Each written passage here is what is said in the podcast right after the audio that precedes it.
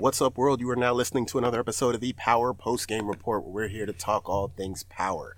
We are here to discuss Book 2, Season 3, Episode 7 of Ghost, entitled Deal or No Deal. I, of course, am one half of your host, Triple D, and with me, as always, is. This is Carlos D. How you doing, sir? I'm well, well. Another week, another episode. We in the home stretch. I think after this one, there are only Three. three more episodes before the end of season three. And I feel like we're speeding through the end. I we haven't had a break yet. Um, I don't know if they're going to take one at all, but it's they're going full steam ahead. Yeah, you know, like Starz like to get an extra two weeks out of us Usually, at the end. But so far, so good. I'm still on my promotional deal, only two ninety nine a month. So uh huh. I don't want that. I want the show to end before that expires. I'm not trying to play eight ninety nine. I'm cheap like that. Unless one of, one of you loyal listeners want to give me their password for free, I will take that. You heard the man. You know where to hit him up. He, of course, is the PLP podcast. I, of course, am off the clock. O F F T H A. Feel free to drop us some love on both of those. So, like I said, we're here to talk about episode seven, Deal or No Deal, and um, this was an episode. Uh, a lot of moves being made, um, battle lines being drawn, crossed, loose ends being clipped. Uh, what was your initial? How did you feel about this episode going into it? Did you think we were going to get um, a lot of the the the shadiness that uh, went down in this episode? Did you expect any of that? No, I mean uh, from the preview of the week before, I didn't really think it was going to be that good of an episode. Um, but you said it definitely had a lot of twists and turns, a lot of new developments, a lot of once again people backstabbing and tricking and manipulating others. Uh, so it was, a, it was it was another one of those episodes. Um, so overall, I thought it was pretty good though. Um, I can't complain. Was, I, I shouldn't say I can't complain because I'm always going to find something to complain about. Um, but for most part, it was a pretty strong episode. Um, was it a home run? No, but if this was like a baseball tournament, it was a solid double, almost a triple, depending on you know how fast the, the batter was. Uh, but I enjoyed it. What were your initial thoughts? I didn't think a lot of this was going to go as far as it did, but um, I also remembered that, like, yeah, we're getting close to to the end of this season, and um, it's time for things to kind of ramp up a notch. And the interesting thing about it was, as things were kind of ramping up, some of the things that I expected to be drawn out at least an episode or two, which has been kind of an overarching theme this season, is that like a lot of things you would think that were going to be drawn out an episode or two get wrapped up by the end for the most part. Um, which I, I guess they're they're doing their best to save the the main course of what is essentially going to be our our favorite criminals versus this this Rico super team. Um, but yeah, this was a this was a wild one. We ready to dive into it? Yeah, man, let's get it. So we immediately pick up with the fallout from the Russian, uh, the Russian hit. And, um, yeah, the Russians are not playing games. They're killing back people in broad daylight. The Jamaica boys get ambushed. Um, we can SOS to Cane. And, uh, the Russians are not playing. They're, they're getting theirs back in blood, uh, all hours, all business hours. Um, Right. And this scene essentially takes us into Monet wanting Gordo to leave Drew alone because things are really hot right now. Uh, to which Gordo's like, nah, um, we're in this together. And I, I do care about your son. And the way she, you know, the way he kind of played it was just like, yeah, you know, if I go down, we go down. Mm-hmm. And it was at that moment, I was like, all right, at some point, Gordo's gonna die because Monet's been on this this supervillain arc lately where she does not uh, like last week's episode. Ain't no no more second. No, two weeks ago, or uh, the episode, no more second chances.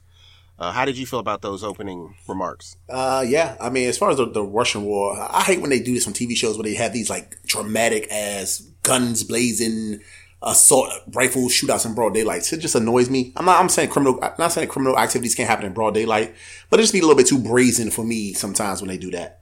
Um, and then as far as Monet, um, you knew Gordo wasn't. Uh, the, the way Gordo was just talking to her is not the way anybody has really talked to Monet in this series. So you knew she was plotting some type of plan to get him out of there. Um, how long it would be before she did it, we don't know. Uh, but you knew that once Gordo started really bossing back up at Monet, which she just not take kindly to, given to her nature, um, you know, we, we, we, may have to start thinking about how long Gordo's going to be around. Uh, but I'll give him his credit. He stood up for himself. He he, he kind of did something that Monet has been doing to other people for a long time, and kind of pushed her into a corner and, and pretty much was bullying her. Like basically, you can't tell me not to do anything because if you try to do anything, we both fucked. And she, for the time being, he had the upper hand on her. Did not last long. Mm-hmm.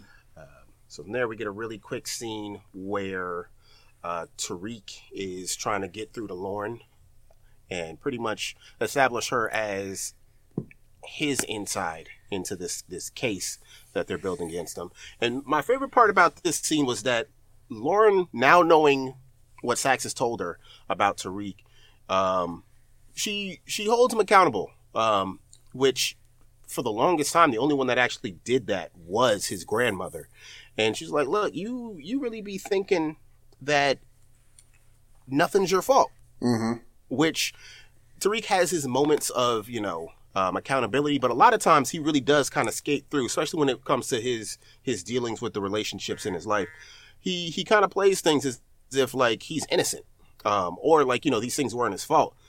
And I'm glad that she really she really kind of like got him to to see that to a degree. Mm-hmm. Um, one thing that they kept talking about in and Lauren needs to kind of let go of is this idea that you can go back to your old life. Um, she's this is a crazy situation. It's a bad situation. She's a young, I don't think she's a teenager, but she's still a young a young girl. Um, and this idea that she can just go back to normal is something that she's clinging to. And the reality of it is, it's just like that's just not possible, unfortunately. Um, and Tariq he's, he's low key trying to tell her that that's not possible, but also it's in it's for his own game um, because he knows that's not a possibility. He knows that's not realistic. So, um, why don't you give me your thoughts on that particular uh, conversation between those two, and um, why don't you take us into to Brayden's his uh, introduction into the episode? All right. I mean, so I didn't have a lot on that one. I mean, you already kind of summed up what my note was is that the fact that she called him out. Tariq is constantly involving himself in things that make other people's lives more difficult even his own. But he always finds a way to make it not his fault. So the fact that she called him out on it is like, no, you're always saying it's not your fault. It, a lot of the stuff is your fault. If you didn't do half the stuff you did, we know his sister probably wouldn't be dead. His father wouldn't be dead. Uh, he would have never been in a position to have to kill his father because he wouldn't have been doing the stuff that he was doing wrong anyway. But it's always somebody else's fault. It's always his father's fault, his mom's fault, somebody's fault why he had to take some negative action that affects everybody, but never his own. So I'm glad she did call him out, like you said. Um, and as far as Brayden, uh, apparently him and Kiki are going strong. Uh, we, we figuratively and literally. Yeah, yeah. yeah. So we we we, we open the scene with you know Brayden handling this business, giving Kiki the business. Um, and then it's like they go straight into like this deep, not deep conversation, but like this conversation. And I was like, maybe, um, you know, not gonna say I've never had like any type of talk after sex, but it ain't been no damn deep conversation about business and drug dealing yeah. and all this type of stuff. Normally, I'm ready to take me a nap, relax, and chill out. Maybe do some cuddling, you know, right. something. But I damn sure ain't about to talk about fruit snacks or something. Yeah, my drug business and uh, my my relationship with my my brother, my best friend. Yeah, he's my brother. Uh, so basically, that's what happened. Um, Kiki finally calls Brayden out. She lets him know that she knows fully about the drug game um, that he's involved in. And why wouldn't he? I mean, why wouldn't she easily discover it when Brayden openly admitted in court that he was a drug dealer? And then he thinks he can go right by there just dealing drugs without any kind of consequences or anybody figuring it out or understanding what was going on. Um, she also does her best to drive a drive a further wedge between him and Tariq by basically saying, why do you need Tariq? I mean, while Tariq may be uh, involved in the drug aspect of it, you're the one that did the real work, which was getting the um, the cryptocurrency to use as their the money uh, uh, and to help launder the money. Um, so Kiki was playing it twofold. She uh, and I can't remember. Did she ask for a cut? I can't remember. She did she ask for any action on it? was she just kind of let him know that she knew about his business? That part I can't um, remember. I think so. I want to say she was like kind of like to keep her mouth shut to a degree. Um, but yeah, um, it was it was real soap opera ish. Mm-hmm. Like They literally just finish, and then he just rolls over and he just grimaces like, "Oh, my!" Like that PNC was super quick because he immediately just thought about his uh his problems outside of this. It was Mm. wild. It was wild. Um, it was, it. But yeah, it was. It was kind of strange that like she was just okay with it. That was my note. I was just like, why is she just so cool with this? We'd find out why later. Right, she a full blown criminal. Yeah. But well, we find yeah, we find out why later. But I mean, we had known she'd been doing criminal stuff before that. She was Yeah. helping him launder money. Uh, or, you know, she knew the money was not. That's what she asked him for money. She asked for a cut of the Tejada money in the episode before, I think. Unless I'm misremembering. But um, anyway, but yeah, like that, and you're right. She, you know, and when when I saw her like trying to pretty much gas him up, which she wasn't lying. Like she wasn't lying. She was telling the truth. Like Brayden is a lot smarter than people give him credit for. Um, but like all I kept thinking was this was Holly driving the wedge between Tommy and Ghost. Um, so from there, we get Monet's introduction to what they're really dealing with. Like, she finally gets to see firsthand, like, this is a this is a lot of weight, like that, that you guys are in. Um, but unfortunately, in true Mon- Monet fashion, she just immediately goes into bossy mode, where it's just like, okay, someone give me an idea so you can execute it. Like, you know, throw throw me something. And Cane was like, look, we've we've already got it handled. You know what I'm saying? It's it's in the works. We're gonna pull things off the street till things get cool, and immediately goes right back to disrespecting Cane. Um, it's just it it was wild because she's she's never satisfied, but she almost never has an alternative. Um, she wants to speak to Tariq, which I thought the, that was a really uh, fun. You know, I'm glad they slipped some comedy in there. You're like, all you niggas get out, and Brayden just kind of sits there, which he did the right thing. And Cane was like, "Come on, you nigga too." right, right. And That was you know pretty funny. that uh, you know that made Brayden's day. He got some, and he got he got you know He was felt- excited about it. I, don't, I Right. kind of felt weird about that. I don't like him Uh, being excited about that. But, you know, uh, you know that's in line with his character, I guess. right. I know he'd never say it, but he you know I'm sure he found I I found the humor in it because he found the humor in it. So uh, I got you. Why don't you give me your thoughts on that and pretty much speak on her uh, coaching up Tariq? I mean, yeah, like I said, it was it's more. I mean, Monet is Monet at this point. She's got to be the boss. She's got to be in control. She's got to dictate. Um, and uh, the, the, the but you can see the difference between the way she motivates her son and the way she motivated Tariq. Because with her son, she basically just calls him dumb or do or does things to make him feel like less than, so he can prove he's he's oh, he's better than he is. Uh, but it was the complete opposite with her pep talk with Tariq. When Tariq, she was like, "Look, you know, you are the brains, you are the smart, you are my thinker." Like she was more giving him praise than she would ever give Cane, even when Cane does do things right. Um, so it was a, definitely a different dynamic, and I think it worked. I think Tariq once again almost immediately came up with a smart idea. Uh, and that's the, the one thing that- that does bother me. And I know it's TV, so they got to keep a pace moving. But I hate when they just kind of solve stuff so quickly. They think on about for 30 seconds and they have figured out this whole grand, elaborate plan. Um, but it worked out. That's what ended up happening. Um, and, and, you know, so I just like the contrast of how Monet treats the different people that she interacts with. She knows how to push their buttons. Uh, so one thing about Monet, she's very, she's not dumb. Her manipulation game is very tight and she, she knows how to make things move the way she wants them to move for the most part. Um, so far we haven't seen anybody really get one up on her, uh, through the course of this series, the three episode, three seasons we've been through so far.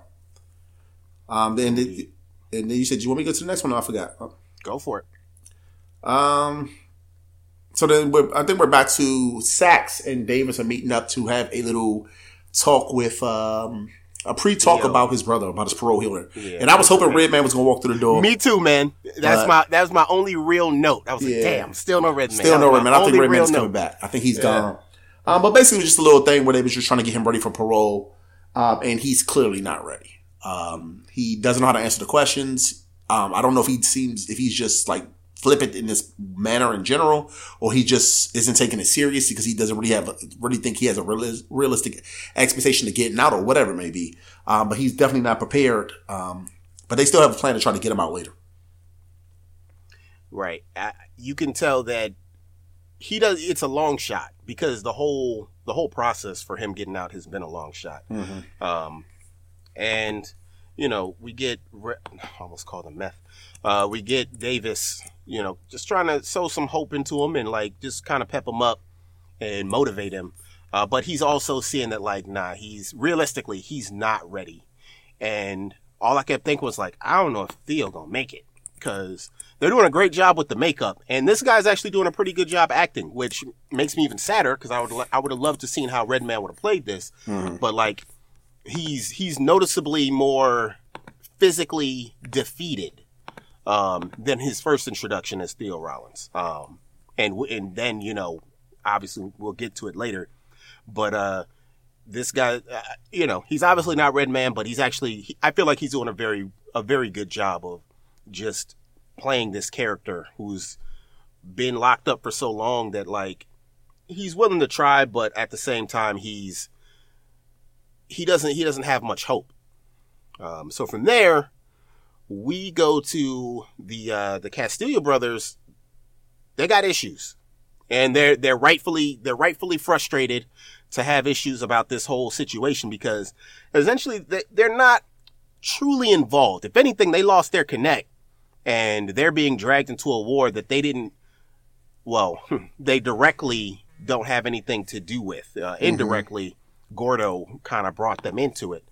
Um, but things are getting, getting tense and, um, they want more, they want more money because they're taking such a big risk. Um, how did you feel about that and how they kind of, they kind of, you know, oh man, like I, I was, it caught me off guard, but like I was, I liked the fact that they stepped to Gordo and was like, look, you need to stop thinking with your dick, um, and think with like actual leadership. And it, like, I like the fact that they was like, you look, dude, you're, you're letting your relationship guide you, but they didn't make it a gay thing. They just made it like, look, you're, you're the same way Two Bit pressed Tommy about, about Keisha. Right. It's like you letting your significant other have too much run in this in our stake in the business. How did you feel about that scene? Um, yeah, I think you're right in the sense that uh, you know, we always wanted to be like fair. And it's not about him being gay or, or anything like that. It's just the fact that he is letting a relationship, romantic relationship cloud his mind. Um, I had honestly forgot who these guys were. I, I feel like we haven't seen the brothers in so scene. long. Yeah, Yeah, and I was like, who are scene. they? Um, but I guess the, you know these are the brothers, and um, I mean they, they, they are smart. Like they said, they as far as the brothers themselves didn't didn't force themselves into it. If Gordo probably wouldn't even have been in it if he wasn't romantically involved with Drew anyway. Um, so I understand their point of view, and I understand why they would want a bigger cut of the money because at this point they are basically the entire muscle and distribution for the Tejadas. The Tejadas do supply the product, but they don't really have the bodies or the street people to kind of get it going. And the only way you can do it is with these um, Costello, Costello, Costello boys, Costello, whatever their names Castillo. are, Castillo. Um, so I think it was right, and then um, so I think that was fine. And then I was surprised um, that they told Drew to get out of here so they could have the. I'm not surprised, but I, I like how they said, look, this is a family matter. We need to get Drew out of here so we can have our vote and then kind of figure out what was going to happen next. And I thought it was going to ultimately lead to them being like, nah, we're not going to mess with y'all no more. But apparently, as we know later, Gordo was able to convince his brothers to stay within the game and stay back in the Tejadas. We might. I'm not. We're not going to go fully into that scene, but since you brought it up, when he when he said that, like, he kind of made them see his point of view. Did you get the feeling that he killed them? Nah, not his own brothers. I think he probably just talked to them or, or had some connection. But to take out your entire, you know, are you gonna take out all your brothers in a situation like that? I don't think that that, that I didn't that didn't cross my mind. Okay. Now, granted, we didn't see not them kill ever again. Yeah, I was gonna say maybe not kill them, but like it felt super ominous to Yeah. me. Um, so from there we get Saxe talking with Jenny, and to carry over from the uh, the preparation with um, with Theo Rollins, uh, we we get Saxe kind of sliding back into his AUSA days, where he he kind of he kind of retaps into skeezy Saxe and is like, let's tamper with the jury, or you know the jury committee or something like that. And I was like, huh, that's. I was like, damn, Saxe, I just gave the speech about you trying to do things the right way, and I think again, I genuinely think, although he's playing both sides, I do think he genuinely wants to get Theo out of there because he feel because he knows he's wrongfully imprisoned. Um, I just wasn't expecting him to to kind of take that route. Um, but my main thing with this this scene was that he put his foot down with Sullivan and was just like, "You you've been on bullshit. You played me when I was being genuine with you."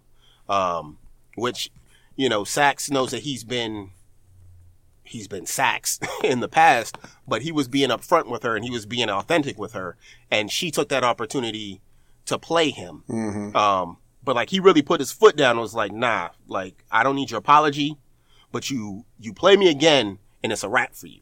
Um, how did you feel about that? And we can, I mean, it's a real quick scene, but we could talk about um, Tariq trying to enlist Tate for the uh, the crackdown on the Russians. Yeah, I mean, yeah, Saxe is really hurt by Jenny, and I'm surprised, man. I guess he really has shown his true emotions and feelings when it comes to that, um, which is crazy because he has manipulated plenty of people and crossed behind people's backs and doing all that type of stuff as well. But I guess he really felt he had a connection with her. Um, but he finally kind of stood up for himself, for lack of a better term, um, and let her know, like, look, you messed me over big time. I'm still in this because I have no choice, really. And I am committed to kind of taking these people down because I think they are bad. And I think at the end of the day, for all that Saxe has done, I think he really has always thought of himself as like this white knight, you know, or, or cowboy with the wet, the what, the white hat, the good guy. And I think he was temporarily lost in getting caught up with possibly working for, with Saxe for a while. But I think to his true self, I think he thinks he's good. Um, even though we know he's done a lot of messed up things to a lot of people. Um, so I think this is kind of him just kind of stepping into that. Um, and uh, good for him. You know, don't let people abuse you, stand up, you know, dog you out, whatever it may be, and no matter what the circumstances are. Um, so he finally stood up for Jenny. Um, and I think, you know, put them, put them back on equal playing field. Cause I think she was using his emotions and his feelings to kind of manipulate him a little bit more than he was willing to do. Um, but I look like they're now kind of like on, on, on even playing field when it comes to that. I'm a, I'm a, I'm gonna let you continue. I'm sorry go ahead. interrupt. I think the reason he he went so hard on her and it hurt so bad was because I think he didn't think I'm I'm pretty sure he he didn't feel like she was capable of doing what she did to him. Mm-hmm. Like he knows what he's capable of, but like I don't think he saw her being capable of doing that because him knowing who he was and who he's been, I think the thing that he liked about her was that up until recently, he liked the fact that like she's actually, you know, she pretty much presented herself as an actual white hat and was like, yeah, she's been as long as I've known her, she's been doing things the right way. So for her to find, for him to find out that she was doing him dirty like that hurt extra hard. Cause it's like he, you know, we've seen Saxe burn in the past. He's like, ah, shit, we should have seen that coming. But like, betrayals always happen, always hurt more because they come from someone that you, you trust. Like, and like he, he genuinely trusted her because up until recently, she was a genuine white hat. So like, I think that's why he had to go so hard on her. It's like, of all the people, like, he expects Davis to, to screw him at some point. You know, he expects Blanca to screw him at some point. He expects Tariq and them to do something shady to him at some point. He didn't think that she was capable of doing that, and especially to him. And I think that's what made it like hurt the most. Um, but sorry, continue. No, no, no. I think you uh pretty much summed it up pretty well. So, um, so we'll, I mean, we'll see how it ultimately turns out between these two. Um, and then quickly, we like I say we we get a quick scene where Tariq and Tate are basically doing their shady business dealings as usual. Where Tariq basically tells Tate that the Russians are my enemies, they mess with my business, and here's a tip to help you get up in the polls. And basically, Tate still has a lot of pull with the NYPD, and Tariq's plan is to have Tate use the police to bust the Russians and somehow take credit for that, um, even though he's not in law enforcement anymore. Um, so that was just a real quick scene where they just kind of discuss them both like being the fact- slimy bums. Yeah, I just like the fact that Tate was like, "Are you being followed? Like, get away from me! Right. I can't be seen with you if this is what Shady being Tate. followed." Which the crazy thing is, I'm surprised. I, I'm I don't know. Maybe it'll come up at some point, um, or maybe they know that he's he should be probably off limits. I'm surprised Noma and Obi haven't, you know, pulled up the fact that he's been in contact with Tate or to try and use it against him. Hmm. Um, so we get uh, that scene, and then we get this was this was an interesting one. Uh, we get Kai, aka Mike from the Wood, inside the Tejada house, cozy, Right. uh, with Monet. And it, you know, we we know she's working an angle. We don't know what Yeah. the angle is, but How like, old? I can't figure out how old he is. Like, Mon- I mean, Monet is clearly. I don't know how Monet is uh, either. I mean, Monet is not. I think as old as Mary J. Blige is in real life because I think she said she had Zeke when she was like uh, 16, 17, and Zeke was what 22, 23. So she might be only like forty in this in the course of the show. And if he's in his early thirties, maybe it's not that big a deal. But he's doing some heavy flirting to a grown woman compared to how he comes off. And I don't know how the actor is in real life, but he just maybe just because he was in the wood and I know him from like being a teen actor or kid actor, he just seems like a child compared to a grown woman. And even when they flirt or he tries to flirt with her, it seems like like if I was, you know, of course I would never do this, but let's say I met your mom and, and I was like, you know how sometimes people flirt with like, I mean, I, I don't know if people do it as like at our age, but like sometimes when you're a kid, you may joke about you being attracted to somebody's mom, or you may like even flirt, hey, miss the mom and all that type of stuff. I don't know if you ever did stuff like that, but I, you know, people I used to know used to do little goofy Yeah, stuff like that. Yeah. Yeah, but so that's what it always comes out when he's trying to flirt with her. It's like he's just kind of bothering the old woman, and she's like, "Oh yes, sweetie, you're so cute," that kind of thing. Um, so anytime I see them interacting like that, where he's trying to make moves on her, it always comes off like that. Um, but in the sense of them doing that, they're in the house, they're chilling and drinking and laughing it up a little bit and being a little flirty. And of course, Drew comes in, and he Drew has a stick up his butt for um, Kai been mad Kai. disrespectful since they introduced his character. That's true. That's true. But dog, your mama grown woman. I mean, granted, his father just died, Yeah. so that's that's extra. That's extra salt in the wound. But go ahead. You want to talk a little bit about what happened in the scene? Uh, I mean, pretty much, she's trying to enlist him to help out with this uh this Russian issue, and he's like, you know, I got you, but I'm kind of short on manpower. And again, like like I don't I don't fully fault Drew because niggas been throwing shots at Drew damn near all season. Um, damn near everybody has been like taking shots at Drew, and he's got a chip on his shoulder. He's still grieving his father being dead, while everybody else has kind of just moved on. Um, but yeah, like I don't blame Drew. Like Kai was talking reckless at the uh at the the, The memorial. Yeah, like yeah. well, yeah, like they hadn't even put him in the ground yet. He was in their house talking wild. So like I don't blame Drew, and the fact that like when they tried to go to him as a connect, he kind of played them off too. Mm-hmm. So it's like, yeah, um, I don't blame Drew for having, you know, salt against Kai. And then for him to, you know, try and play him. But like Monet's one of her biggest problems is like she she'll do stuff and like not even give them a hint to like play along. Mm-hmm. So it's like, yeah, if I'm Drew and I come home and this dude's in here hee hee ha ha and with my mom's, and then he talks shit to me, and then you calm me down, you try to chill me out, like it don't, it, it be wild. And then she, but, and the, Monet, master manipulator. First of all, this man leaves on a cheek kiss, which I was like, that's that's some BS. Um, but she comes in, and like first she kind of plays his relationship, and then she gasses it. Mm-hmm. It's like this is like she's like the first person to really talk with him about his relationship in a positive way. Granted, we know why, but like she knows what buttons to push to get them uh to get them going. Um you ready to go to the next scene? Yeah, let's get it. So meanwhile on campus, there's a talent show. Oh, I, I just looked at my notes. I forgot about this. um, and we get we get Bruce Bruchandria doing her thing, mm-hmm. breaking the fourth wall, getting to be her authentic self. And I'm like, okay, this is cool and whatnot. I mean, party in the candy shop, I guess. Right. And this, Goofball TA come up out of nowhere. oh my gosh, all I kept thinking was, who planned this? Who's the producer? Like, who's the showrunner? Why in the world? Because you know you have to preview people's stuff before you do it. Why? In what world, when you were getting these acts together, what made you say we're gonna go through club anthem to this heartfelt poetry? They probably want to embarrass him just like he was embarrassed. I and mean, then I, I didn't even understand his like mindset. Like he's still a TA, uh, which he's not the teacher, but he has an uh, he's in a position of authority over her. Why would he be declaring his love publicly like that for her? Um, I mean, I get it in the sense that like he wanted her to get his girl back. Um, even though I don't, how, I don't know why their relationship is so deep. I feel like they've been dating for about two weeks. Um, but at the same time, I feel like he's messing up his own possible future by like openly professing love to a child, basically. Well, not a child because they around the same age. I mean, he's not like forty five, but somebody who's he's in a position of power because he is a TA in the class that she's actively engaged in. Um, but yeah, you know, of course, he tried his corny talk to her, get back with her. Uh, it did not work. Uh, I think she was more embarrassed than anything.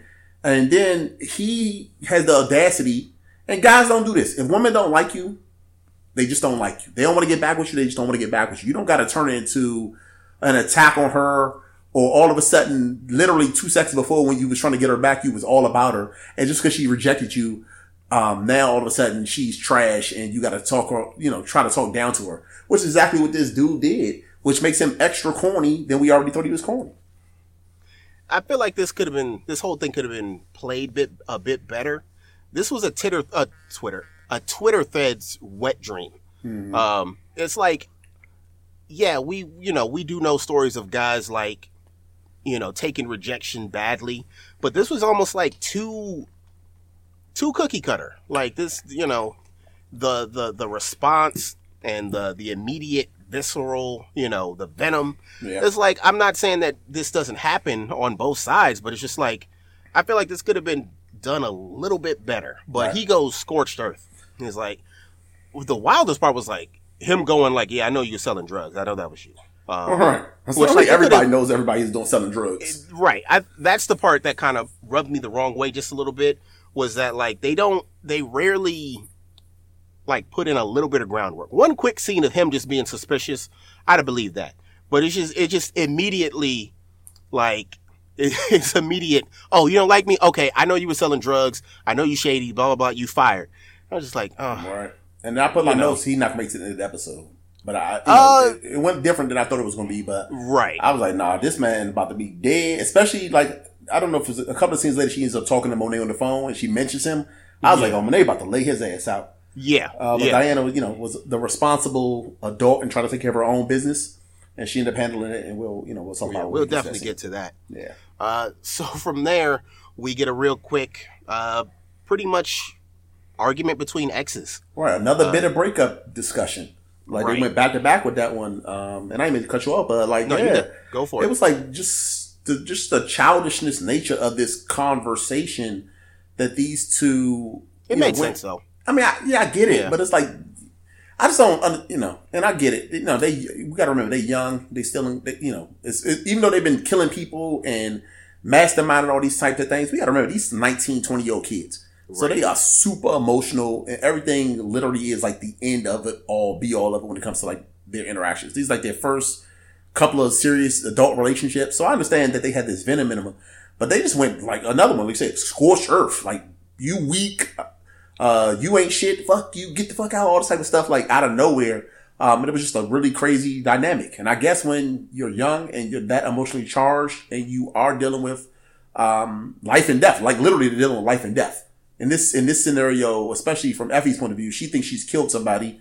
Tariq knows she didn't really kill her, but the, even though the fact she didn't really kill Lauren, she tried to kill Lauren. And Lauren meant a lot to him.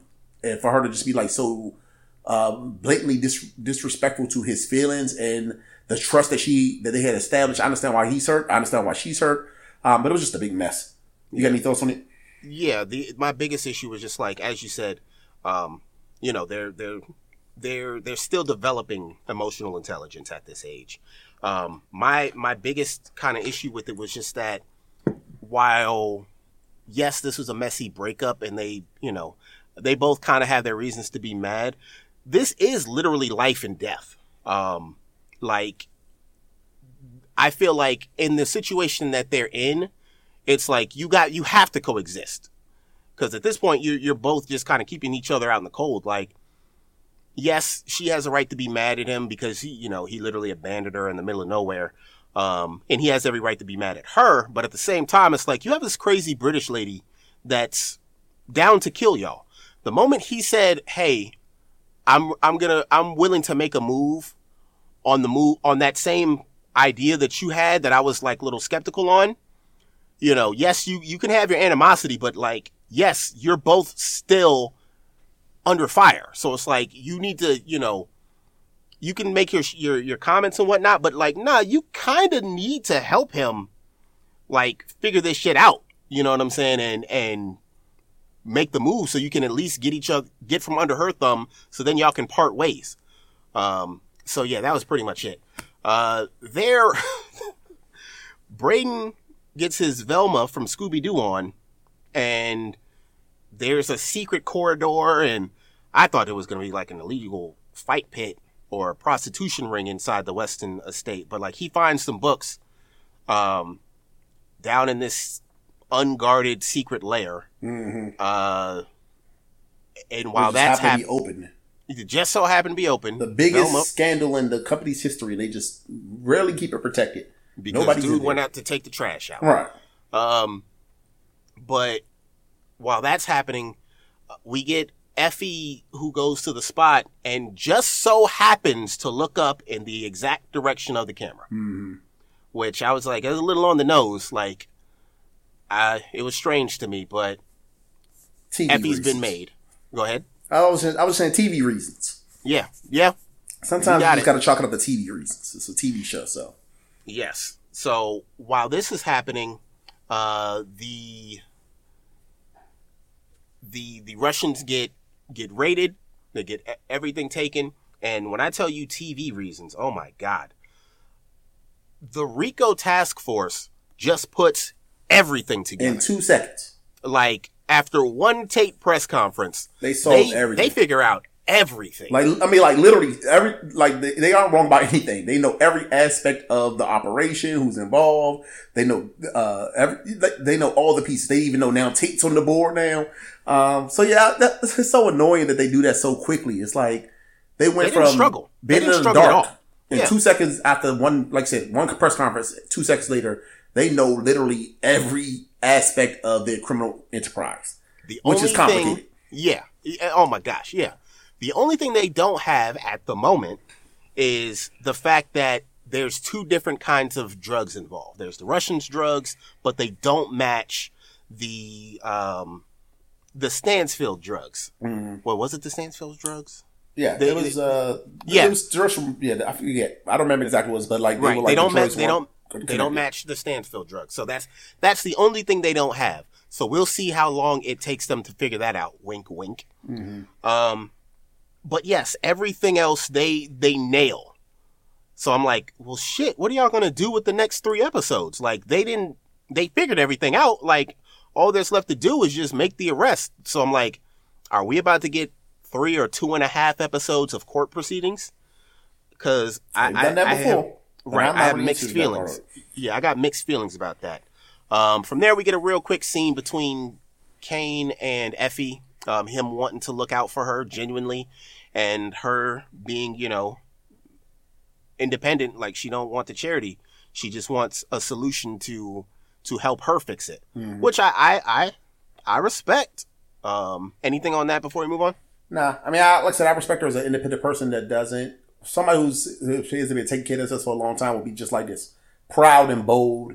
Mm-hmm. Um, so I, I, I, you know, it matches her character. I would, she, I don't see her taking that money, and I do think her thinking of seeing it as charity as opposed to him just kind of being a helping friend. Because I don't think she's had a lot of loving people in her life. Right. Uh, so from there, I hate to say it, but I think the classroom scenes have lost their luster for me. Yeah, I mean, how many times can they talk about society not being fair? And We get it, was- we understand yeah. it. And on top of that, this was just an excuse for them to show throw shade at each other. Yeah, Um, people just talking shit other. relationships. Yeah, and Like literally, Effie is looking at Tariq in the back of the classroom where she's giving, talking about society in general. She's like staring at this man. Like you're not even looking Right. at the teacher. She don't want to give you the credit. Um, but like I said, it was just a bunch of undercutting, name calling, um, and then airing their dirty laundry kind of in a public setting. But you're right. The classroom scenes are kind of getting stale. and it, I think it's because they made them so you know they made them so petty. Uh, we while that's happening, we get Diana and uh, Salim throwing shots at each other. Right. Um, but yeah, I was just like the whole time I was just like, you guys have kind of ruined it. like I, I don't know if we can get these back, but who knows? We'll see. So um, as you spoke on before, we get Diana calling her mother and Monet being a decent mom to Diana for the first time in God knows how long, probably the first season. You want to go on on that? I mean, like I said, she she was Going to the next scene, the aftermath.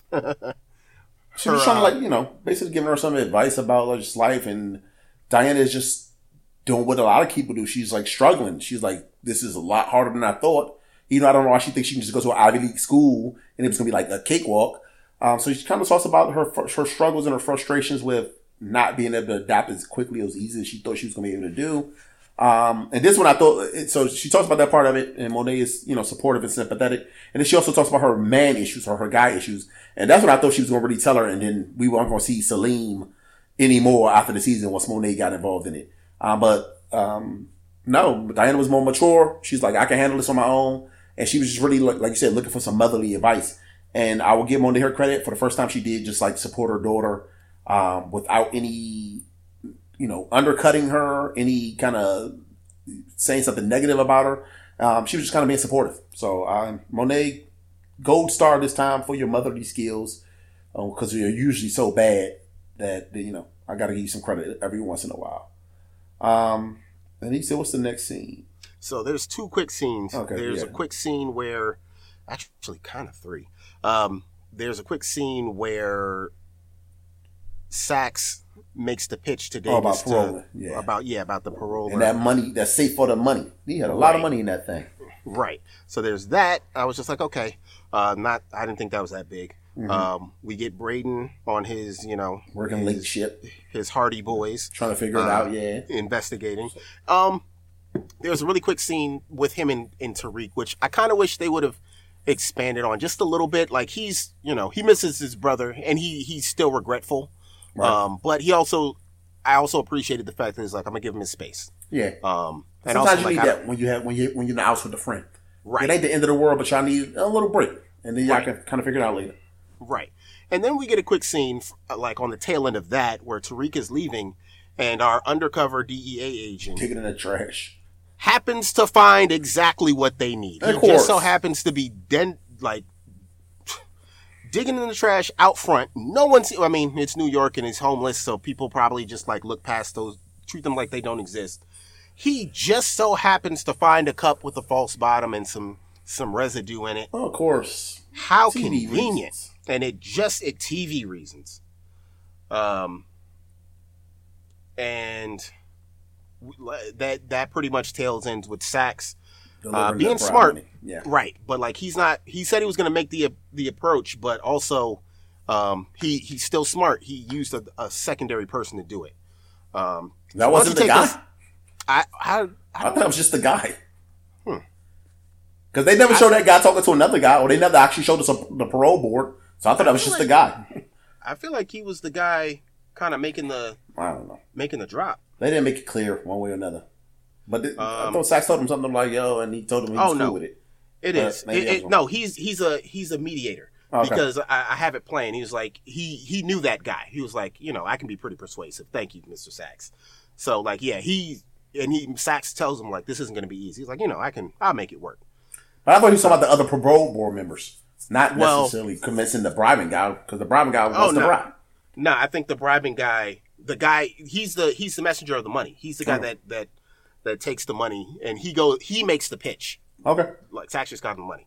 Cool. So um, why don't you talk about Diana going full Olivia Pope on quote unquote Salim? Yeah, she called him the Hotep, Salim the Hotep. So basically, she finds out that Salim has pulled a um from Eight Mile. Uh, he he's uh reinvented his history. What's that guy's name? You ever seen, you seen Oh, Mile before? uh, oh, Clarence. Clarence. He's Yeah, got a real. His parents got a real good marriage. yeah. Yeah. So Salim is always even in this episode talking Papa about his yeah Papa Doc. He's he's up. Uh, Salim is even early in this episode when in the classroom talking about his single mom and how he struggled and all this type of stuff. But we come to find out that, that Salim did not struggle when he was young. Salim actually had a very nice childhood as he was adopted by a rich white family who um, apparently supported the Orange Man. Um, so all his talk about being the, from the struggle and his black roots and all this type of stuff is all a lie. Salim is really wealthy, went to a prep school, and is basically just rewriting his history for his own interests. And Diana basically pulls a Monet. She got the drop on the man. She manipulated him into getting what she wants. And basically he leaves her alone. He cuts back his own hours at the store to give more deserving students some money. Um, and he also gives her a raise so she won't expose that he is not, uh, King Hotep, he's really Clarence uh, from the from Silver Spring. Shout out to uh, Yeah. local the DMV. Mad, yeah, I mean, yeah, I'm mad that they they did a, a DMV boy like that. You know, they could have said like, I don't know, Connecticut or something like that. No disrespect to Connecticut. I'm just Right. saying. I remember being in college, um, freshman year. People started, you know, saying where they're from, and a lot of people from Connecticut got outed because they were claiming New York. Oh, really? but like, yeah, I feel like you know, they not, you know. But I was happy to hear Silver Spring, Maryland. Um, but yeah, that was, oof, that was harsh. I did not see that coming. Um, but truthfully, I think a part of me thinks that he's gonna press his luck, um, because I don't know. I feel like the Wait. fact that he knows that she sold drugs, if that reaches Cane or Drew, he's he's as good as dead. Um, but we shall see. Mm-hmm. Yeah, Um, I mean, we ain't had a teacher get killed in a while, but I, I, I, true. at minimum, he gonna get his ass whooped.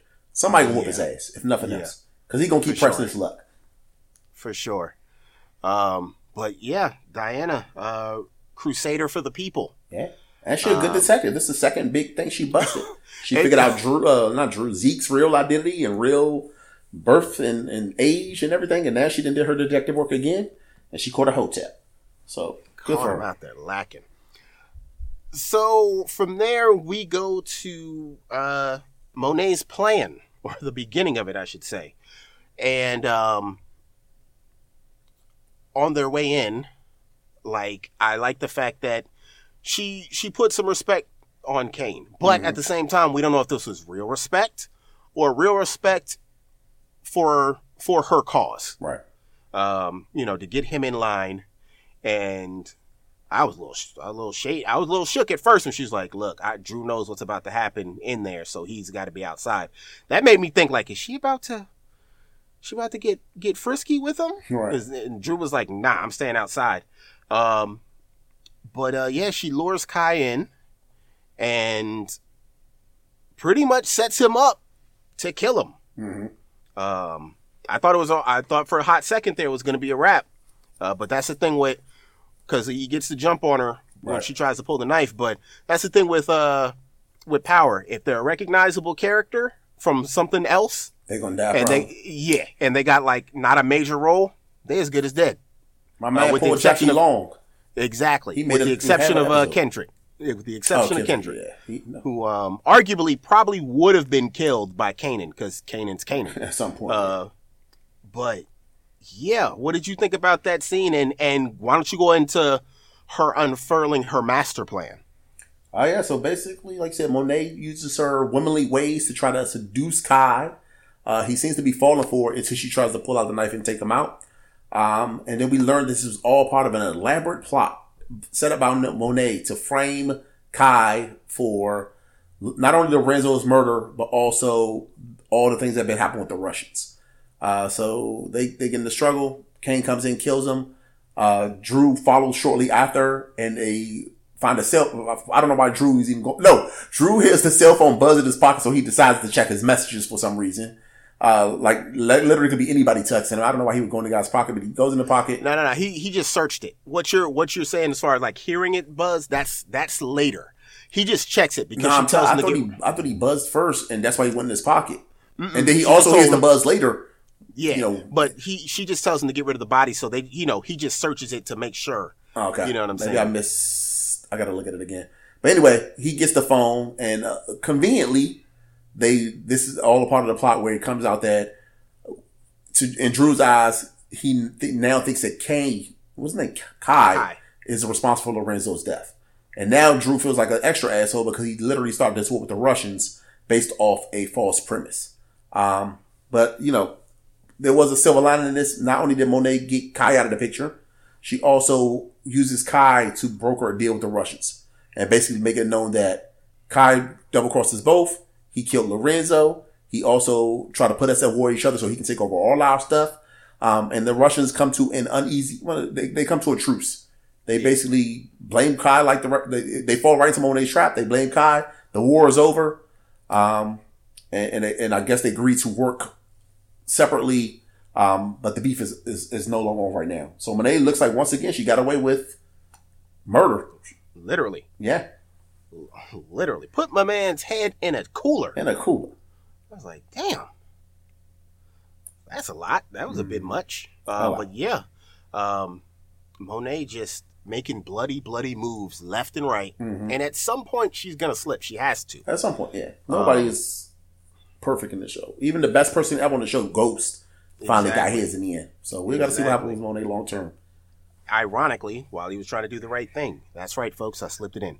Um, so while all this is going on, we get a real quick scene where Effie Effie is going through it, and she's trying to figure out, you know, a way to get her her tuition like pay, paid or trying to get some loans for it. And um, we find out once the the person goes through their files, she's paid through the semester. Mm-hmm. Um, she knows immediately that it's Cane, which I'm curious how that how that works. Um, that they don't have any record of someone paying it, and she don't know. Um, but TV logic. Yeah. And uh, at this moment, Cane Cane is looking up.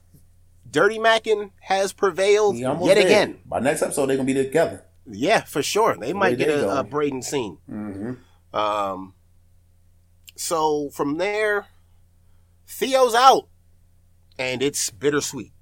It's bittersweet. Um, first of all, I'm like, why they had to put him in the fresh out of jail jumpsuit or tracksuit? Um, they couldn't take him nowhere to get some nice clothes before he got before they went to the heliport. right. Um, but th- I mean, this was a quick scene, but I understood his point totally. Yeah. Um, because Go like like he literally, and, and, I, and I- it's not that he's not happy to be out. I know he's happy to be out, but he literally traded his life to make sure that his you know for something his brother did in the hopes of his brother being successful or getting away or or, or being more than he could have been. Um, and and I and I understand Davis's point because Davis felt guilty and bad about it, and he would do anything to get his brother out. But if you end up right where you would have been 20 years ago, why did I waste my 20 years in jail? I, I- you could have went in then, and I could have had a life, a free, a full life outside. And so I understand his frustrations totally. Um, and, and I'm I'm also happy like this is like realistic that Davis is just just doesn't get a happy ending with his brother Yeah. given all the snake stuff that he does. Um, so maybe they'll come back eventually. But his brother was like, basically, look, I don't need nothing. I mean, that you know, I'm happy to be out, but if you're doing the shady stuff that's going in, in like waste my years in there, then it's not for me, and I don't want to see you no more. Just take me to my treatment service and let me just be me. Um, so I think it was a that was actually a quick scene, but it was a strong. I think it was a, a, Yeah. a nice, impactful scene. very impactful. I felt the exact same way. Um, again, kudos to this guy's acting because he he looked even more physically beaten um, th- than he did in the in the previous scene. Which you know this this uh, this sickness that he's had is really taking a toll. Which makes me think even more that like this treatment might not work. Which would be like the ultimate knife to Davis. That after everything he's done to get him out, He which still don't live. Right, right. Um, but yeah, I, I thought it was very impactful, and I'm right there with you. Like, I like the fact that, yeah, I, I'm happy to be out, but yeah, like, what did you know? You're you're still gambling. You the same gamble you took then is gonna cut you. You took again for me, which I appreciate, but it was all for naught. Right. Um, so it's going to be interested to see. I'm wondering if how this is going to impact Davis's character moving forward because that, that had to sting wanting to get your brother out after all this time and you get him out and now he doesn't even want to be around you. Right. Um, which I know that has to that has to sting. So he's either gonna work on his slight atonement arc or it's gonna make him even more vicious than he has been.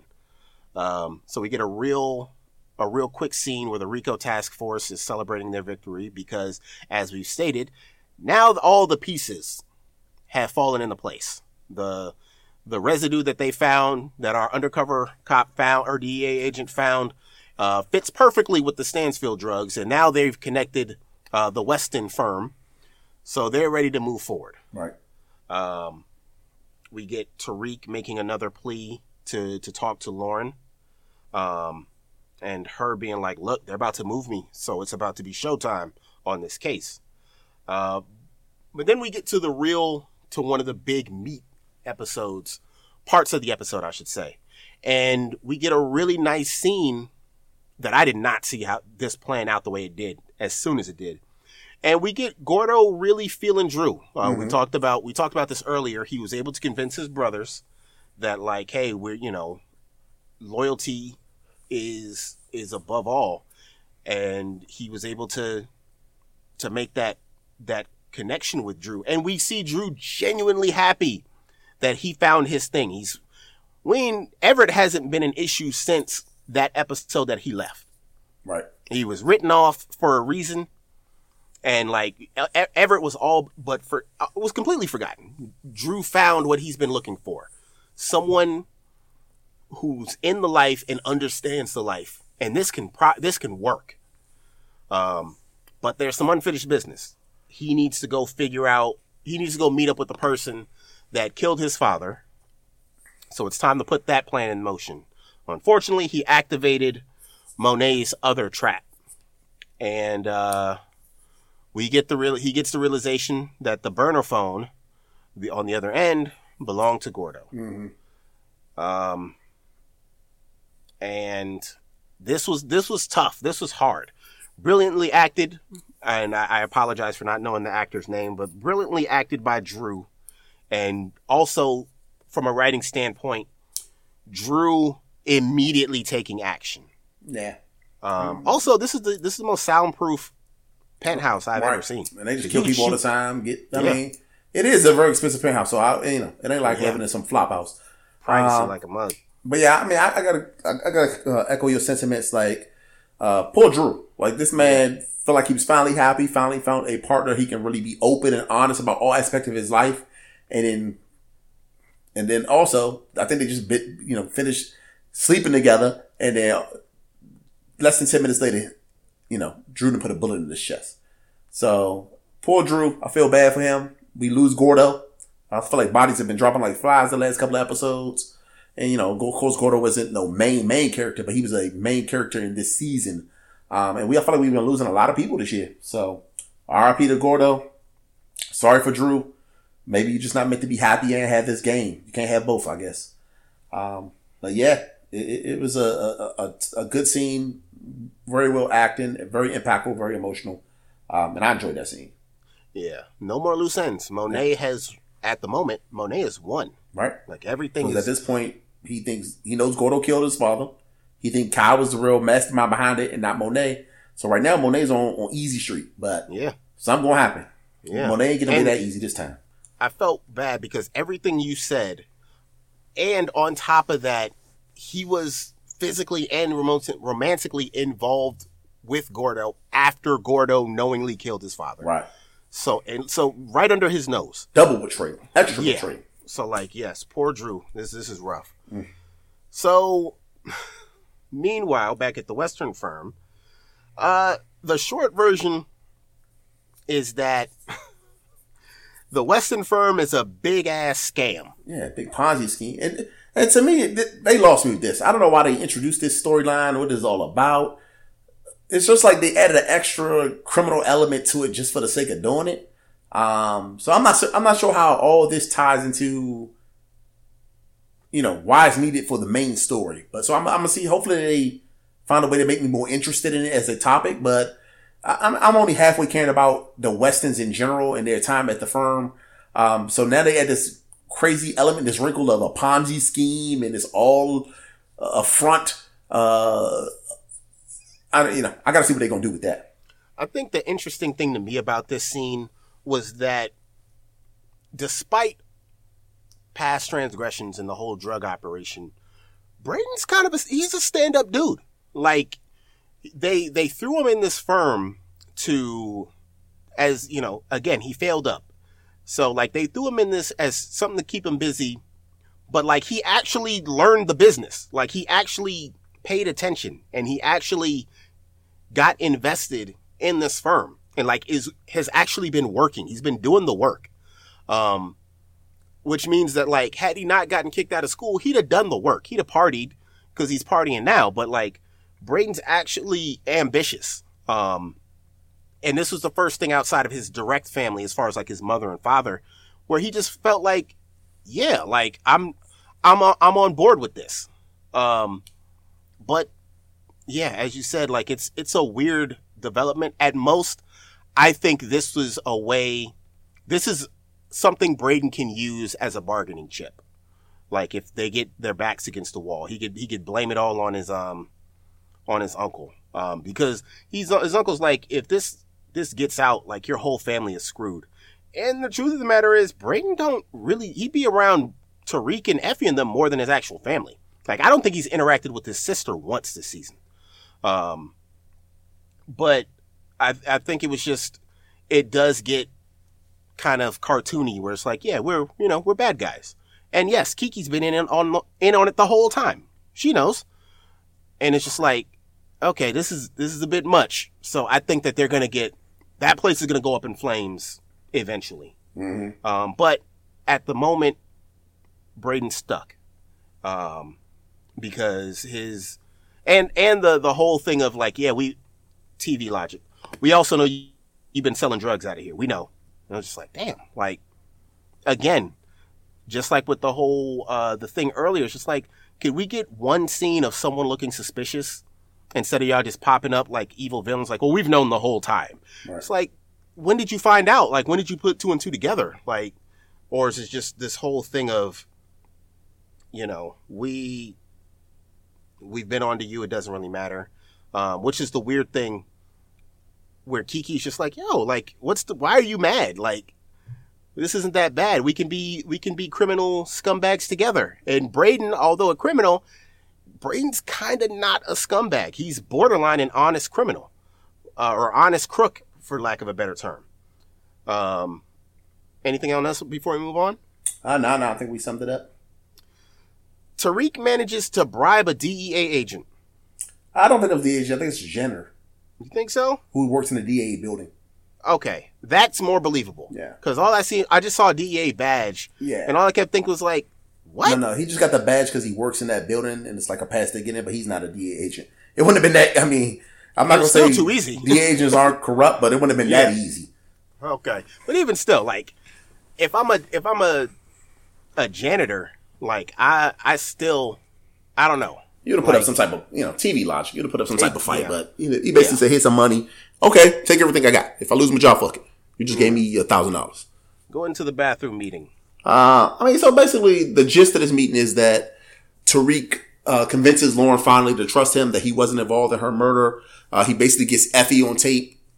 That that meet, that uh, argument they had earlier comes back to help him because he gets her on tape admitting that he had nothing to do with Lauren. Um, the attack on Lauren it was all Effie. Uh, so she finally trusts him, and she agrees for some reason, even though trust him or not, I'm not helping Tariq. Um, when I know that he is the people who tried to kill me.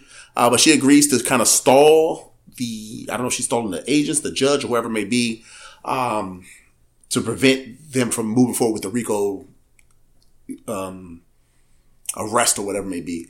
Uh, but the biggest thing that came out of this is that she lets Tariq in on the secret that she knows. And that's that Saxe is working with the feds. Yeah. Uh, so we got to see how that's going to play out. Now that Tariq knows, he going to tell Davis almost immediately, and then they're going to try to probably use Saxe as a trap to kind of get themselves out of this mess.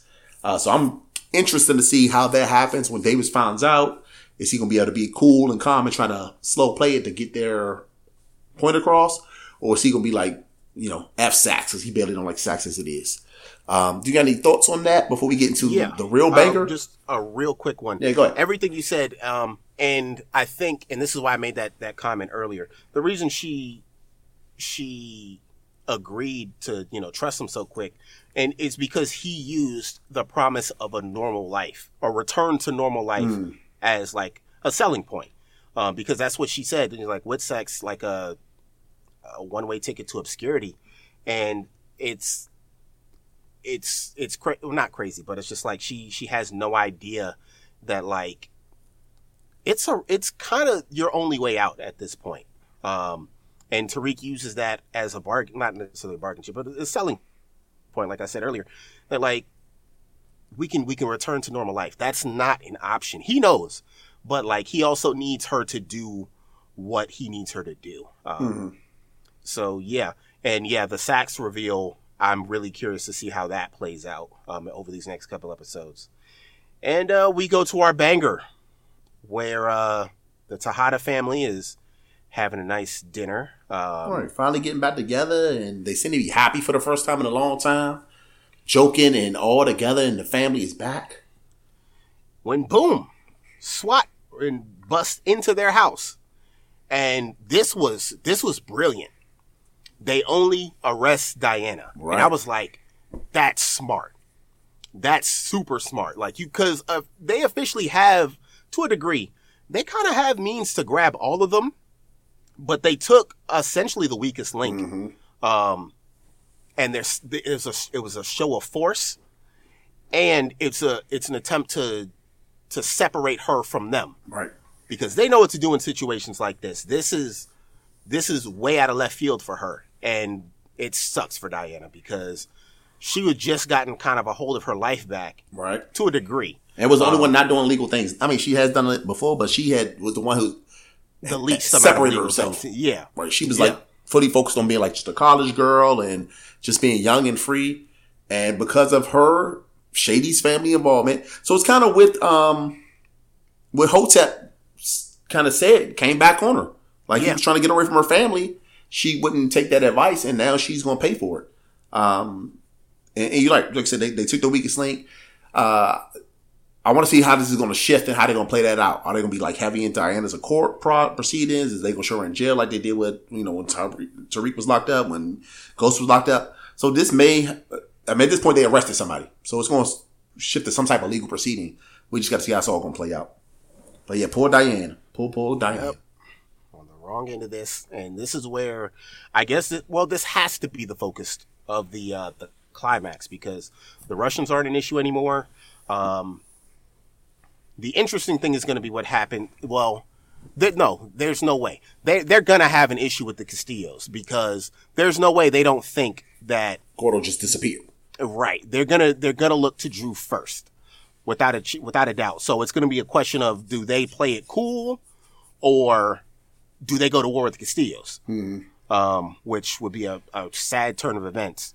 Uh, but this would this is all Monet's doing. Uh, so it looks like we're playing the stall game on one end, and we're gonna see what happens because it's it's we're we're coming up on the finish line of this season. Um, any final thoughts before we get out of here? Nah, And man. Rating. Just a uh, you know strong episode. If I was giving it a grade, I'd give it a strong B plus, almost an A minus. A couple little hiccup things, but um, definitely the end was shocking, and it's going to build to. It's going to be really interested to see what's going to happen once they uh, drop the next episode.